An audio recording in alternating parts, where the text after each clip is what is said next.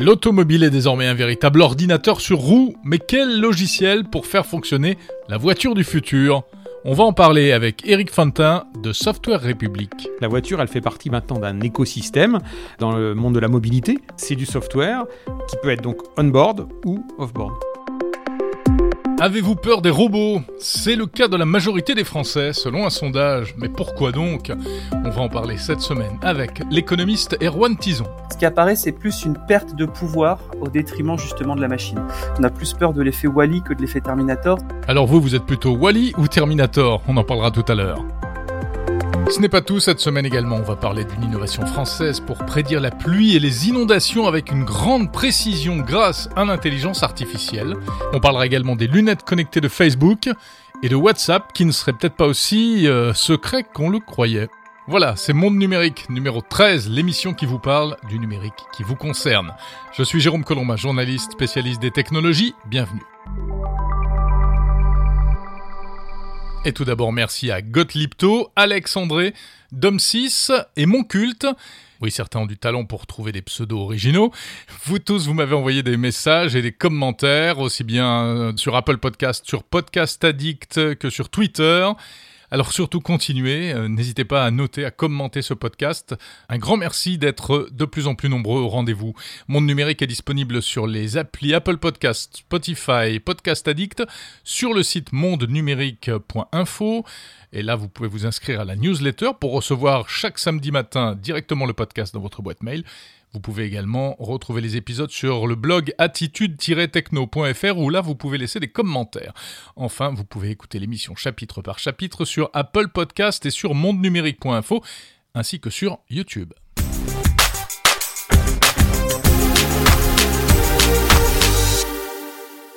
Des lunettes de soleil qui permettent d'écouter de la musique grâce à des petits haut-parleurs dans les branches, d'écouter des podcasts aussi bien sûr, et de filmer, de prendre des photos. C'est ce que Facebook a présenté cette semaine, son nouveau joujou, donc des lunettes connectées. Pourquoi Facebook? Eh bien parce que euh, en fait la, firme de Mark Zuckerberg a passé un partenariat avec euh, Essilor Luxottica qui est la maison mère de Ray-Ban, grande marque de lunettes. Résultat donc des lunettes euh, plutôt élégantes, il faut bien l'avouer, quatre modèles avec des petits écouteurs dans les branches, ça fait penser aux, lunettes frames de Bose, mais ce qu'il y a en plus là, c'est une caméra, une double caméra en fait, 5 mégapixels qui permet de photographier, de filmer tout ce qu'il y a autour de vous sans sortir votre smartphone et ensuite de partager les images les réseaux sociaux et bien sûr en priorité sur Facebook et Instagram. Alors je les ai pas encore testés, mais ce sera sans doute le cas très rapidement, je vous en parlerai peut-être plus en détail.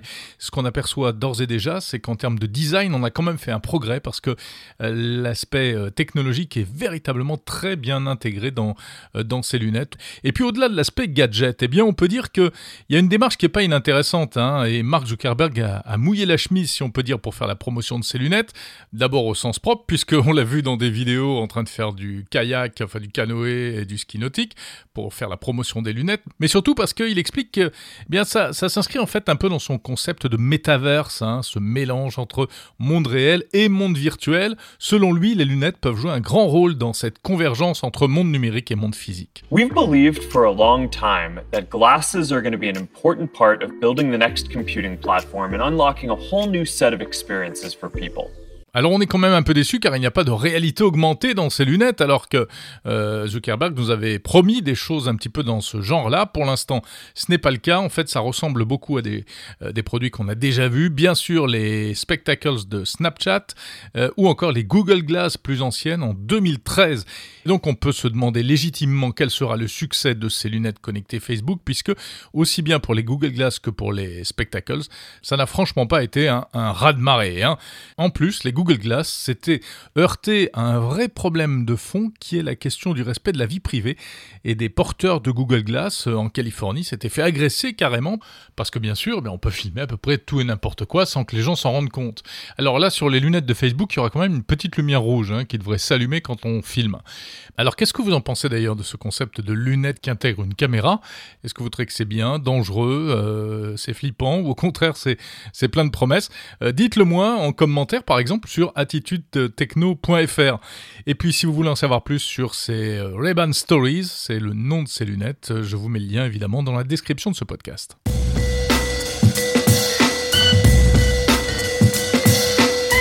Et si nos conversations sur WhatsApp n'étaient pas aussi secrètes que ça Vous savez que la promesse de WhatsApp, la messagerie euh, qui appartient à Facebook, hein, c'est de garantir une totale confidentialité grâce à ce qu'on appelle un chiffrement de bout en bout. C'est-à-dire que les messages sont en principe chiffrés, euh, encodés au départ du côté de l'expéditeur jusqu'à l'arrivée chez le destinataire. Et donc, en principe, même les responsables de l'application ne peuvent pas lire ces messages. Sauf que, eh bien, patatras, selon une enquête publiée par euh, un site américain de journalisme d'investigation qui s'appelle ProPublica, eh bien, ce ne serait pas vrai du tout. Et oui, des modérateurs travaillant pour WhatsApp auraient en réalité la possibilité d'intercepter ces messages. Alors, ça ne veut pas dire que euh, les employés de WhatsApp passent leur temps à espionner les utilisateurs. Hein. Ça ne concernerait que certains messages, les messages signalés. C'est-à-dire que si quelqu'un signale euh, des messages qui lui semblent anormaux, hein, des, des, des propos ou des images pédophiles ou des propos liés au cyberharcèlement, etc., eh bien, dans ce cas, des modérateurs de WhatsApp auraient la possibilité de vérifier et éventuellement d'avertir les autorités. Comment ça se passe exactement? Selon ProPublica, si un utilisateur euh, est signalé par un autre à cause de messages douteux, WhatsApp reçoit alors les cinq derniers messages qu'il a envoyés, que ce soit de l'écrit, de l'oral euh, ou des images, photos ou vidéos. Ces messages sont alors déchiffrés, ils deviennent lisibles, ils sont analysés par une intelligence artificielle pour détecter s'il y a effectivement un problème, parce que c'est pour éviter que n'importe qui ne signale n'importe quoi pour un oui, pour un non. Hein. Et s'il y a un problème, eh bien alors, les messages sont analysés par des modérateurs humains qui, eux, prennent la décision finale. Alors voilà, il y a deux façons de voir les choses hein, finalement face à cette histoire, euh, soit le verre à moitié vide, soit le verre à moitié plein. À moitié plein, on peut se dire que euh, ça ne concerne donc que certains messages et que le but c'est de protéger des victimes. Et si on veut voir le verre à moitié vide, eh bien évidemment, on va se dire que c'est scandaleux, que ça va à l'encontre des affirmations des dirigeants de WhatsApp qui ont toujours juré qu'ils ne pouvaient pas accéder à nos conversations. En tout cas, ça pose une fois de plus la question fondamentale de la modération des contenus versus le respect de la vie privée. Une question qui est vraiment pas simple et là-dessus chacun a son avis en fonction de ses convictions. Si vous voulez y réfléchir, je vous mets en description le lien euh, vers l'enquête en anglais de ProPublica.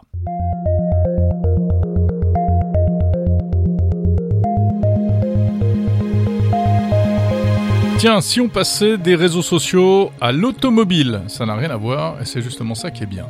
Cette semaine, à Munich, Renault a présenté son nouveau bébé, la Mégane E-Tech. Une version électrique de la célèbre berline Mégane et une version hyper high-tech, comme son nom l'indique. Donc euh, l'intérieur est magnifique, une planche de bord qui affiche un, double écran, euh, notamment un écran central immense pour toutes les, les commandes qui sont pas liées à la conduite. La voiture est équipée du nouveau système Google Automotive, qui est la version évoluée de Android Auto qui prend en charge tous les éléments liés à la navigation et au divertissement à bord. On sait que le numérique aujourd'hui est omniprésent dans les, dans les voitures, pour le divertissement principalement, mais aussi pour le fonctionnement du véhicule lui-même, hein, pour le, moteur, les pneus, enfin les freins, etc. Mais pour l'instant, tous ces systèmes sont, séparés, voire éclatés. Et si on considère qu'une voiture c'est un ordinateur, bah, ça ne paraît pas très logique finalement. C'est surtout le cas euh, du côté des constructeurs traditionnels, bien sûr, comme Renault, qui euh, au départ ne sont pas des entreprises du numérique. Mais tout cela est en train de changer, et justement, pour préparer, on va dire, la voiture du futur, eh bien, Renault a créé une nouvelle entité qui s'appelle Software République, qui est chargée de réfléchir et de préparer la future plateforme logicielle automobile. Alors c'est un sujet passionnant et pour vous le faire partager, eh bien je suis allé au siège de Renault à Boulogne-Billancourt afin de rencontrer Eric Fintin. Il est le directeur des opérations de Software République. Il nous raconte tout ça et d'abord il nous explique ce qu'est exactement cette Software République. Bonjour Eric Fintin. Bonjour. Avant toute chose, qu'est-ce que c'est Software République? La Software République, c'est une euh, nouvelle entité que, euh, qui a été créée euh, sous l'impulsion de, Lucas Demeo, notre CEO, lorsqu'il a annoncé le plan stratégique de, de Renault en début d'année. il a finalement donné une direction pour le groupe de devenir une tech company qui était une ambition euh, très, très ambitieuse et pour laquelle euh, on ne pouvait pas fonctionner tout seul pour finalement faire cette transformation. Et c'est comme ça qu'est né Software République avec donc euh, Atos, Dassault Systèmes, Orange, ST Microelectronics et Thales. On est six grands groupes du CAC 40 associés pour, bah, je dirais, générer des projets et créer un écosystème autour du software en Europe, puisque si on observe, il y a des écosystèmes qui se créent euh, en Chine, il y a des écosystèmes qui se créent aux États-Unis, et euh, bah, nous aussi en Europe, on a envie euh, d'avoir une forme de souveraineté autour de, ces thèmes-là. Alors c'est pour ça qu'on retrouve par exemple chez vous eh bien, Luc Julia, le français Luc Julia, un, grand ponte on va dire de l'intelligence artificielle. Mais malgré tout, software et industrie automobile ce sont deux termes qu'on n'avait pas forcément l'habitude de voir ensemble. La voiture de demain, ce sera avant tout du software pas avant tout, puisque je dirais une voiture, ça restera un objet euh, extrêmement complexe avec euh, plein de dimensions euh, aussi bien techniques, émotionnelles. mais dans toutes ces dimensions, finalement, le software va jouer de plus en plus de rôles, à la fois dans tout le aspects de divertissement, dans toute l'aide à la conduite, et puis aussi euh, parce qu'avec les motorisations électriques, il y a beaucoup euh, d'éléments euh, de software à l'intérieur de la voiture et aussi à l'extérieur de la voiture. C'est-à-dire que la voiture, elle fait partie maintenant d'un écosystème. La voiture, elle peut être mise en autopartage, elle peut faire l'objet de prestations de VTC ou de taxi. Donc tout ça, c'est du software qui peut être donc on-board ou off-board. C'est quoi le défi que vous avez relevé aujourd'hui? Je dirais qu'il y a un euh, défi qui est autour de la voiture elle-même, l'intérieur de la voiture, avec euh, un changement fondamental dans la conception euh, de toute l'électronique de la voiture. On est dans aujourd'hui dans des, de l'intelligence électronique qui est délocalisée dans chacune de ces fonctions. Donc on a plein de petits calculateurs qui viennent euh, faire fonctionner chacune de ces fonctions, le multimédia, le freinage, etc. Il y a combien de calculateurs aujourd'hui dans un véhicule? Il y a plusieurs dizaines de calculateurs. quasiment, on est quasiment euh, entre 50 et 100 suivant les, suivant les modèles. Donc c'est vraiment beaucoup. Et finalement, ça, ça introduit euh, bah, une très grande complexité puisque ces calculateurs, ils doivent interagir entre eux. Euh, et donc, on, se déplace de plus en plus vers des architectures avec des calculateurs beaucoup plus intégrés. Est-ce qu'un constructeur comme Tesla euh, a rebattu les cartes Et c'est ça qui, aujourd'hui, vous incite, vous, Renault, mais d'autres constructeurs traditionnels, à aller dans cette voie? Oui, clairement, ils sont partis d'une feuille blanche euh, et donc ils ont euh, bah, quelque part appliqué un nouveau schéma dans, cette euh, architecture de calculateur que, je mentionnais, qui est un peu l'architecture cible. Donc oui, incontestablement, ces, ces nouveaux entrants ont ouvert une nouvelle direction parce qu'ils n'avaient pas le poids de, de l'histoire et hmm. pas le voilà. Il faut, il faut un système d'exploitation finalement euh, pour faire tourner tout le véhicule. On est d'accord. On va vers ça, oui. Le Linux ou le Windows de la voiture, quoi. Qu'on ne bah, verra pas forcément. Dans cet esprit, dans cet esprit-là, mais euh, franchement, c'est trop tôt pour hmm. euh, de, parler de la solution. Quand les, les accords entre Renault et Google ont été annoncés, ça a fait grincer des dents quand même, parce qu'on va pas un peu donner les clés du, du camion ou de la voiture au Gafa là, en termes de data, etc. Ouais, enfin, je pense qu'il faut commencer par euh, regarder euh, très concrètement ce qu'on, le nouveau système multimédia euh, qu'on présente sur Mégane 100% électrique pour se rendre compte de la valeur ajoutée qu'ont ces systèmes. Donc, la, première chose par rapport à ça, c'est quand même l'expérience utilisateur et le, le fait qu'on on a vraiment des fonctionnalités qui changent la vie du conducteur, encore en particulier sur un véhicule électrique où on a besoin beaucoup plus de ces interactions. Et puis après, euh, bah, dans, le futur, on travaille effectivement sur des, des partenariats européens aussi. Donc euh, voilà, c'est pas euh, on fait des choses avec Google aujourd'hui, on fera euh, potentiellement des choses avec d'autres euh, ensuite. Les, choses sont ouvertes. Mais si c'est du Google, ça veut dire que je ne peux pas utiliser mon iPhone à l'intérieur? Bien sûr que si. Bien sûr que si. Apple CarPlay fonctionne. Par-dessus, en fait. Voilà, exactement. Comment est-ce qu'on peut conserver la souveraineté dont vous parliez au début en, s'associant malgré tout avec tous ces gens-là, des géants du logiciel, etc. Moi, je pense que la dimension à laquelle on est le plus attaché, au-delà des grands groupes euh, que j'ai cités tout à l'heure, c'est aussi l'écosystème de start-up. Il y a énormément de créativité, énormément de, nouvelles idées, de nouvelles manières de, fonctionner, des fois plus rapides que nous, on peut avoir dans les grands groupes. Et donc, c'est très important qu'on s'entoure de, des start-up. C'est pour ça d'ailleurs qu'on a lancé un gros challenge autour des data euh, de, la mobilité mhm. avec les six partenaires. Donc un Mobility Challenge qui permet euh, à finalement des startups, des universités, des centres de recherche d'avoir accès à, nos données pour proposer euh, des usages, des, nouvelles, des nouveaux business, des nouveaux services. Parce que finalement, quand vous regroupez les données de Renault autour de sa voiture, d'Orange autour des données de mobilité, de euh, Thales autour des infrastructures euh, ferroviaires ou des villes, etc., Atos, euh, on, a finalement énormément d'informations et à partir de là, il y a l'imagination qui permet de, hmm. de, de, faire beaucoup de choses. La sécurité, la cybersécurité, est-ce que demain, la voiture, ça va être le, le, le, le paradis des, des hackers? Ça, ça doit vous inquiéter un peu, ça, non? Bah c'est oui, c'est un sujet de travail euh, et clairement aussi pour euh, Software République, hein, puisqu'on a des gros acteurs de la cybersécurité qui sont avec nous. Donc euh, je dirais que c'est une tendance qui, comme d'autres industries, on, suit et on se prépare effectivement pour apprendre à gérer les éléments autour de la cybersécurité. Je pense que là-dessus, il y a un cadre réglementaire qui a été fixé en Europe et qui donne déjà des directions très rassurantes pour pour le grand public, mais ça nécessite du travail et c'est un des champs de travail de Software République. Merci beaucoup Eric Fantin. Merci à vous.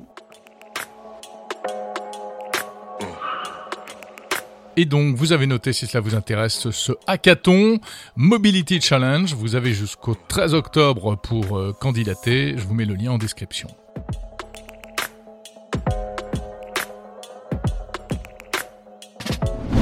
Avez-vous peur des robots? Ou bien vous pensez qu'ils euh, vont nous apporter plein de choses positives dans le futur?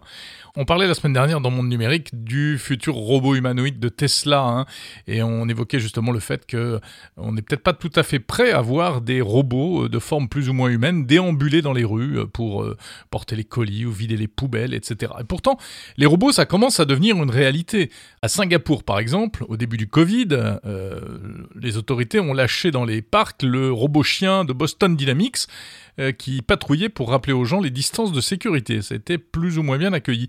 Et depuis quelques semaines, toujours à Singapour, un nouveau robot a été mis en service pour traquer les incivilités. Il détecte par exemple les gens qui fument dans les endroits où ce n'est pas autorisé, il les rappelle à l'ordre. Alors c'est vrai que si on voit se multiplier ce genre de robots, ça ne va pas forcément nous les rendre très sympathiques. Et justement, l'Institut Odoxa a publié cette semaine un sondage très intéressant qui montre que les Français, eh ont majoritairement peur des robots. 55% d'entre eux se disent inquiets, contre 45% seulement qui sont enthousiastes. Si on rentre dans le détail de cette étude, on apprend que euh, ceux qui sont les plus inquiets sont les femmes, les personnes les plus âgées et les ouvriers. Et à l'inverse, ceux qui sont les plus enthousiastes parmi les Français sont les hommes, les 18-24 ans et les cadres. Bref, j'ai demandé son avis euh, sur ce sondage à Erwan Tison, qui est économiste, membre de l'Institut Sapiens et auteur du livre Les robots, mon emploi et moi, paru chez Ma Édition. Il nous dit ce qu'il en pense, Erwan Tison tout ce qui est nouveau fait toujours peur. Hein. Le, le, savez, c'est Max Weber qui avait défini ce concept de désenchantement du monde, hein, dans son, le sociologue, dans son dans son ouvrage Le savant et le politique. Il avait expliqué notamment que au moment où on avait introduit les premiers tramways dans les grandes villes, dans les dans les centres métropolitains, les gens refusaient de monter dedans parce qu'ils ne savaient pas comment ça fonctionnait. Ils assimilaient en fait ce fonctionnement à de la magie. Et donc c'est pour ça que ce concept de désenchantement du monde est intéressant parce que Max Weber explique que quand on explique toute l'ingénierie qu'il y a derrière le tramway, on démystifie en fait l'utilisation de de, ce nouveau moyen de transport et donc du coup on favorise, on crée une incitation à l'utiliser. Et aujourd'hui on se pose plus du tout la question de savoir euh, comment un tramway ou un métro euh, euh, est alimenté. On n'imagine pas du tout que c'est de la sorcellerie derrière tout ça. Ce qui est intéressant de voir dans ce sondage-là, c'est que contrairement à ce qu'on peut imaginer parfois, le syndrome un peu Terminator, le syndrome le robot effectivement qui va pouvoir me tuer, qui va pouvoir prendre ma place, etc. C'est c'est pas trop ce qui apparaît dans le dans, le sondage. Ce qui apparaît, c'est plus une perte de pouvoir au détriment justement de la machine. Que ce soit lié totalement presque à une forme de dépendance, que ce soit lié à une forme de perte d'emploi. Moi, ce que j'appelle euh, dans, mon ouvrage, c'est plus un, un, un problème. Je pense, on a plus peur de l'effet Wally que de l'effet Terminator, c'est-à-dire on a peur de la dépendance ultime envers la la machine. Vous savez, dans Wally, ce, ce, petit dessin animé de Pixar, où à la fin, en fait, on se rend compte que les humains ont dédié, ont, comment dire, ont externalisé toutes leurs fonctions auprès de robots. Ils sont même plus capables de parler en face à face avec un autre humain euh, sans qu'il y ait un écran qui fasse intermédiaire. Je pense que c'est ça quelque part qui fait un petit peu peur aux Français parce que euh, on a d'une part effectivement Boston Dynamics, euh, Tesla, Elon Musk qui font énormément, énormément de buzz. je pense que c'est plus du buzz que de l'opérationnel ingénierie, mais ça c'est autre chose sur justement les, la capacité des nouveaux robots. Et d'un autre côté, les Français sont donc un petit peu perdu entre cette volonté de ne pas perdre de notre dépendance sur notre dépendance humaine et cette volonté de ne pas tomber dans un tourbillon presque lié à la science-fiction, en tout cas un tourbillon d'annonces euh, marketing. Donc je pense que cette peur, en fait, elle existe dans ce clair-obscur. Donc, ce qu'il faudrait, tout simplement, c'est un désenchantement du monde, un nouveau désenchantement du monde sur la robotique. Expliquer concrètement comment fonctionne la technologie. Expliquer concrètement ce à quoi peuvent servir les robots. Expliquer concrètement ce que ne peuvent pas faire les robots. Par exemple, le, montrer qu'un robot Android, ce n'est pas forcément, en fait, ou humanoïde, c'est pas forcément, en fait, une bonne chose d'un point de vue optimisation ingénierie. Euh, je pense que tout ça peut être justement intéressant. Il y a un dernier point dans le sondage qui me permet de penser que les Français ont peut-être commencé ce côté désenchantement et ont, un petit côté très utilitariste aussi derrière la robotique, c'est quand ils sont 64%, je crois, à dire, à espérer que la robotique puisse améliorer le, bien-être et le quotidien des personnes handicapées. Et donc du coup, on a justement cette vision, on commence à tomber un peu dans cette vision presque quotidienne, une session quotidienne du robot. Et ça, je trouve ça intéressant qu'il commence à y avoir cette maturité qui est peut-être le, premier pas sur le, chemin du long chemin du désenchantement du monde. Alors, il y a aussi des craintes euh, récurrentes sur euh, le robot va me voler mon travail. Est-ce qu'on a raison d'avoir peur de ça? Alors oui à court terme, non à long terme. Euh, oui à court terme, il y a beaucoup d'études qui ont, qui notamment on cite souvent l'étude de Frey Osborne hein, euh, qui, estime que environ 40% des emplois au niveau mondial sont amenés à disparaître sous l'effet de la robotique. Euh, moi dans mon essai, j'étais pour, juste pour le marché du marché du travail français, j'étais environ à 42%. En fait, il faut se dire que dans l'histoire économique, à chaque fois qu'une technologie, qu'une innovation a concurrencé la réalisation de tâches par des humains, elle a fini en fait tout simplement par remplacer l'humain. Euh, ça a commencé par la première révolution industrielle, la mécanisation de l'agriculture. On va pas, on va pas reparler tout ça, mais à l'époque, on avait 60% des actifs qui travaillaient dans les champs. Euh, la mécanisation de l'agriculture a permis tout simplement de supprimer la plupart de ces emplois-là, mais aussi de supprimer la pénibilité liée à ces emplois-là, et quelque part a permis, via notamment la mise en place du chemin de fer, la locomotive, de créer justement l'industrie et de créer les, différentes métropoles. Donc du coup, de créer énormément d'emplois euh, en en détruisant certains. C'est la fameuse destruction créatrice de, de Schumpeter. Il faut savoir que donc du coup, quand on regarde vraiment d'un point de vue d'un trend historique depuis environ 300 ans, dès que la technologie a détruit un emploi, elle en a quasiment immédiatement recréé deux, mais dans des secteurs qui sont différents. L'économiste Alfred Sauvy appelle ça un effet de, déversement sectoriel. Donc effectivement, il y a beaucoup d'emplois qui vont disparaître sous l'effet de la révolution technologique. Moi, je pense que c'est une très bonne chose. C'est une très bonne chose de se dire que les métiers de manutentionnaire, que les métiers de caissier, euh, que des métiers qui sont extrêmement pénibles, hein, les, les, cinq métiers les plus pénibles selon la DARES sont des métiers qui sont fortement robotisables. Je pense que c'est une bonne chose de se dire que ces métiers-là vont disparaître et que d'autres métiers vont se créer. Après, la question du politique et la question du pouvoir économique, c'est de se dire comment je fais la jonction pour emmener les personnes qui occupent un emploi aujourd'hui fortement robotisable vers un emploi euh, moins robotisable et un emploi plus pérenne. Là, la question de la formation apparaît dans, dans cette équation. Voilà, l'économiste Erwan Tison, membre de l'Institut Sapiens, auteur du livre Les robots, mon emploi et moi, chez Ma Édition.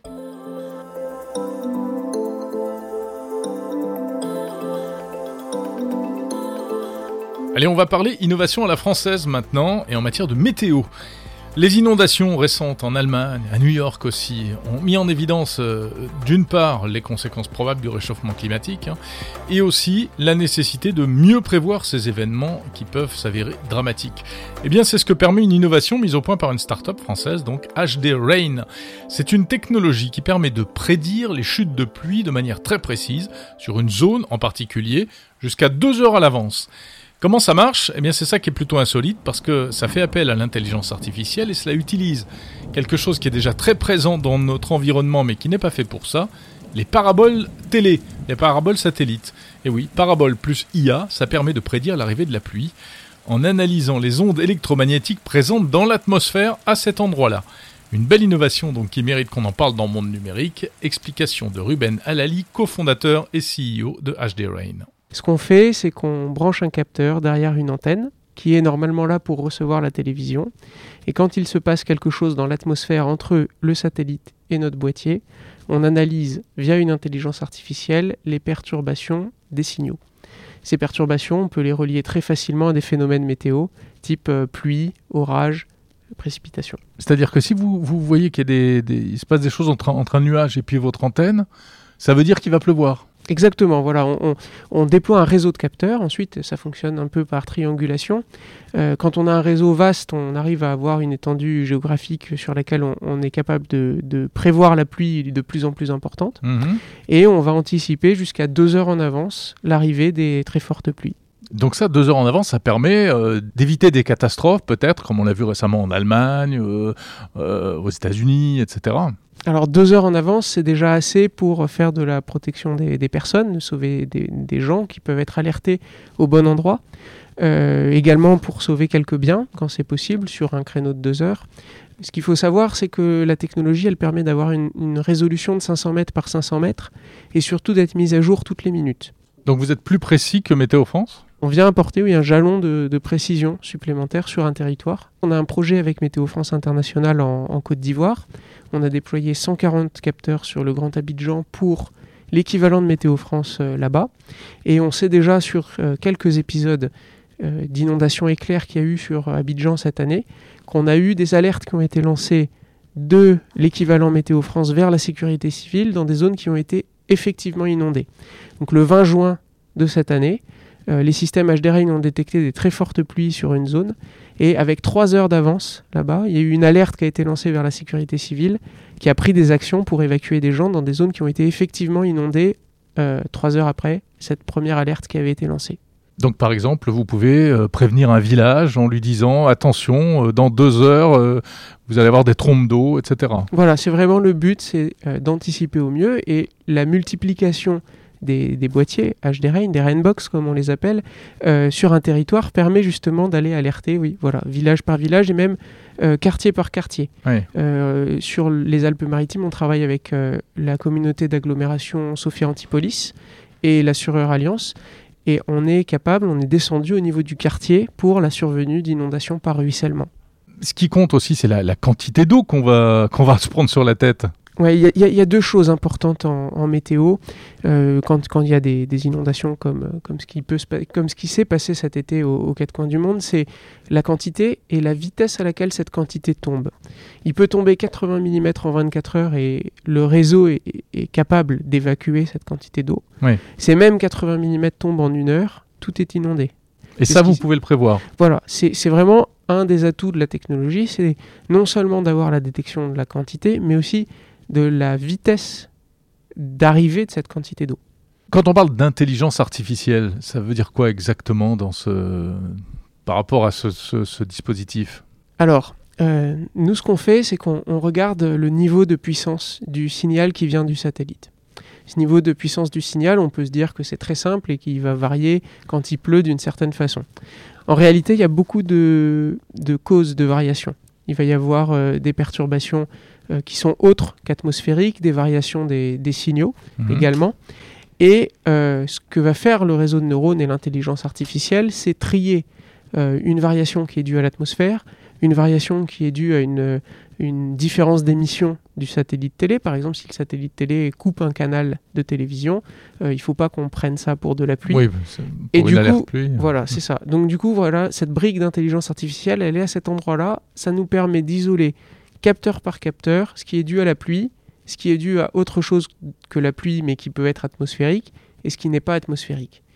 Ensuite, on regroupe tout sur un serveur de calcul, et là on fait quelque chose, c'est pas de l'intelligence artificielle, c'est plutôt du deep learning, c'est plus même de l'assimilation de données, pour utiliser vraiment le, jargon de météorologue.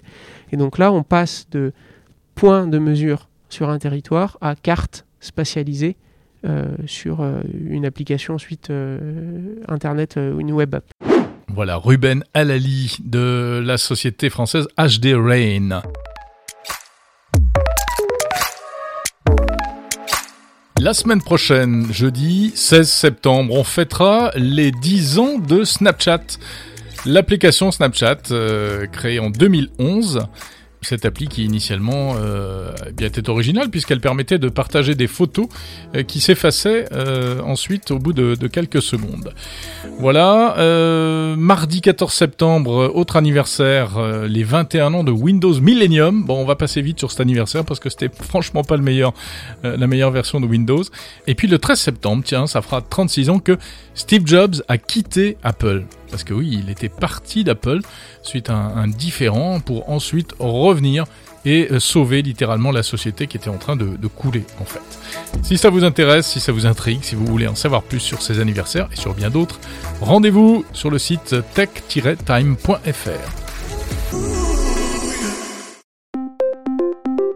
C'est la fin de Monde Numérique numéro 13. Merci de l'avoir écouté jusqu'au bout. Tiens, numéro 13, c'est amusant puisque la semaine prochaine devrait être présenté l'iPhone 13. Enfin, on ne sait pas encore s'il va s'appeler comme ça, euh, donc euh, on en parlera très certainement. Voilà, encore une fois, n'hésitez pas à noter ce podcast et à laisser euh, des petits commentaires, notamment sur Apple Podcast ou sur Podcast Addict, qui sont les deux principales plateformes qui permettent de laisser des notes et des avis. C'est très important pour faire connaître l'émission et pour la rendre visible sur les plateformes. Vous pouvez également partager Monde Numérique si vous pensez que cela peut intéresser des gens autour de vous. Surtout, n'hésitez pas. La semaine prochaine, on devrait parler, tiens, peut-être de souveraineté numérique et aussi euh, d'innovation dans le domaine de l'énergie, de l'électricité. Voilà, je vous en dis pas plus, portez-vous bien, salut, à samedi prochain.